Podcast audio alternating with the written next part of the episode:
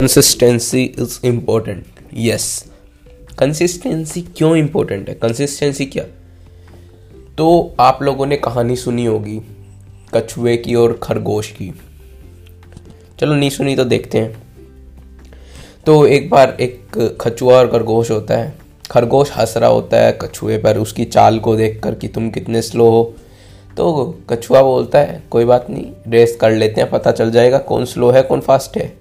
And उनका फिर decide होता है, एक दिन रेस का एंड वो जाते हैं वहाँ पर रेस करने। अब दोनों रेस स्टार्ट होती हैं एंड जैसे ही विसल ब्लो होती है रेस की, कछुआ अपनी स्पीड में चलने लगता है एंड खरगोश एकदम तेज तर्रार स्पीड में भागना शुरू कर देता है। एंड देखते ही देखते दो तीन सेकंड में खरगोश दिखना बंद हो जाता है, कितनी दूर चला जाता है। एंड कछुआ वहीं, वहाँ पर जो रेफरी था चूहा वो देख रहा था उस चीज़ को। वो सोचता है कि खरगोश तो अभी आ जाएगा घूम के दो मिनट में ही, ये यहीं रहेगा।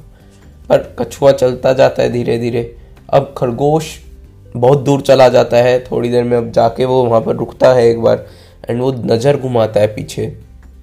एंड वो देखता है, मुझे कछुआ तो दूर दूर तक नहीं दिख रहा है। बहुत दूर तक नहीं दिख रहा था उसे कछुआ। अब वो खरगोश सोचता है यार, इतनी जल्दी अगर मैं जीत गया तो मज़ा कैसे आएगा? ये तो मेरा ऐसे ही हो जाएगा, जीत गया और ख़त्म।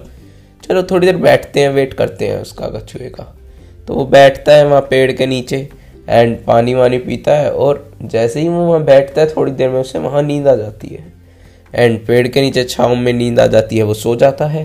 एंड देखते ही देखते कछुआ वहाँ पहुँचता है एंड वो देखता है खरगोश सो रहा है। एंड वो चुपचाप वहाँ से निकल जाता है अपनी स्पीड से। एंड फाइनली वो रेस ख़त्म कर लेता है और वो जीत जाता है। एंड खरगोश खरगोश तेज होते हुए भी हार जाता है। सो so, इससे क्या सीखने को मिलता है?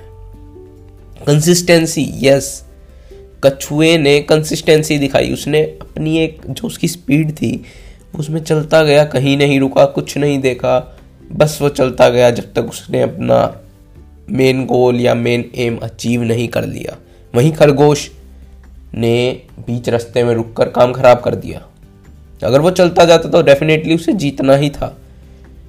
एंड अगर हम अपने काम में कंसिस्टेंसी लाएँगे, तब तक हमारा गोल ना अचीव हो जाए तो हमारा गोल अचीव होगा। ज़रूरी नहीं है टैलेंट होना। हो सकता है कोई टैलेंटेड व्यक्ति कंसिस्टेंसी ना दिखा रहा हो और वो हार जाए आपसे। If you if you work with the consistency आप एक अच्छे बंदे को, एक टैलेंटेड बंदे को या फिर कोई ऐसा है जो आपसे काफ़ी अच्छा है, आपकी एक चीज़ में? आप उसको पीछे छोड़ सकते हैं। And we get this from this story and ये स्टोरी सभी ने सुनी होती है बचपन से। And I hope you like this story moral कि हम कैसे स्टोरी से कुछ सीख सकते हैं। So thanks for listening and bye bye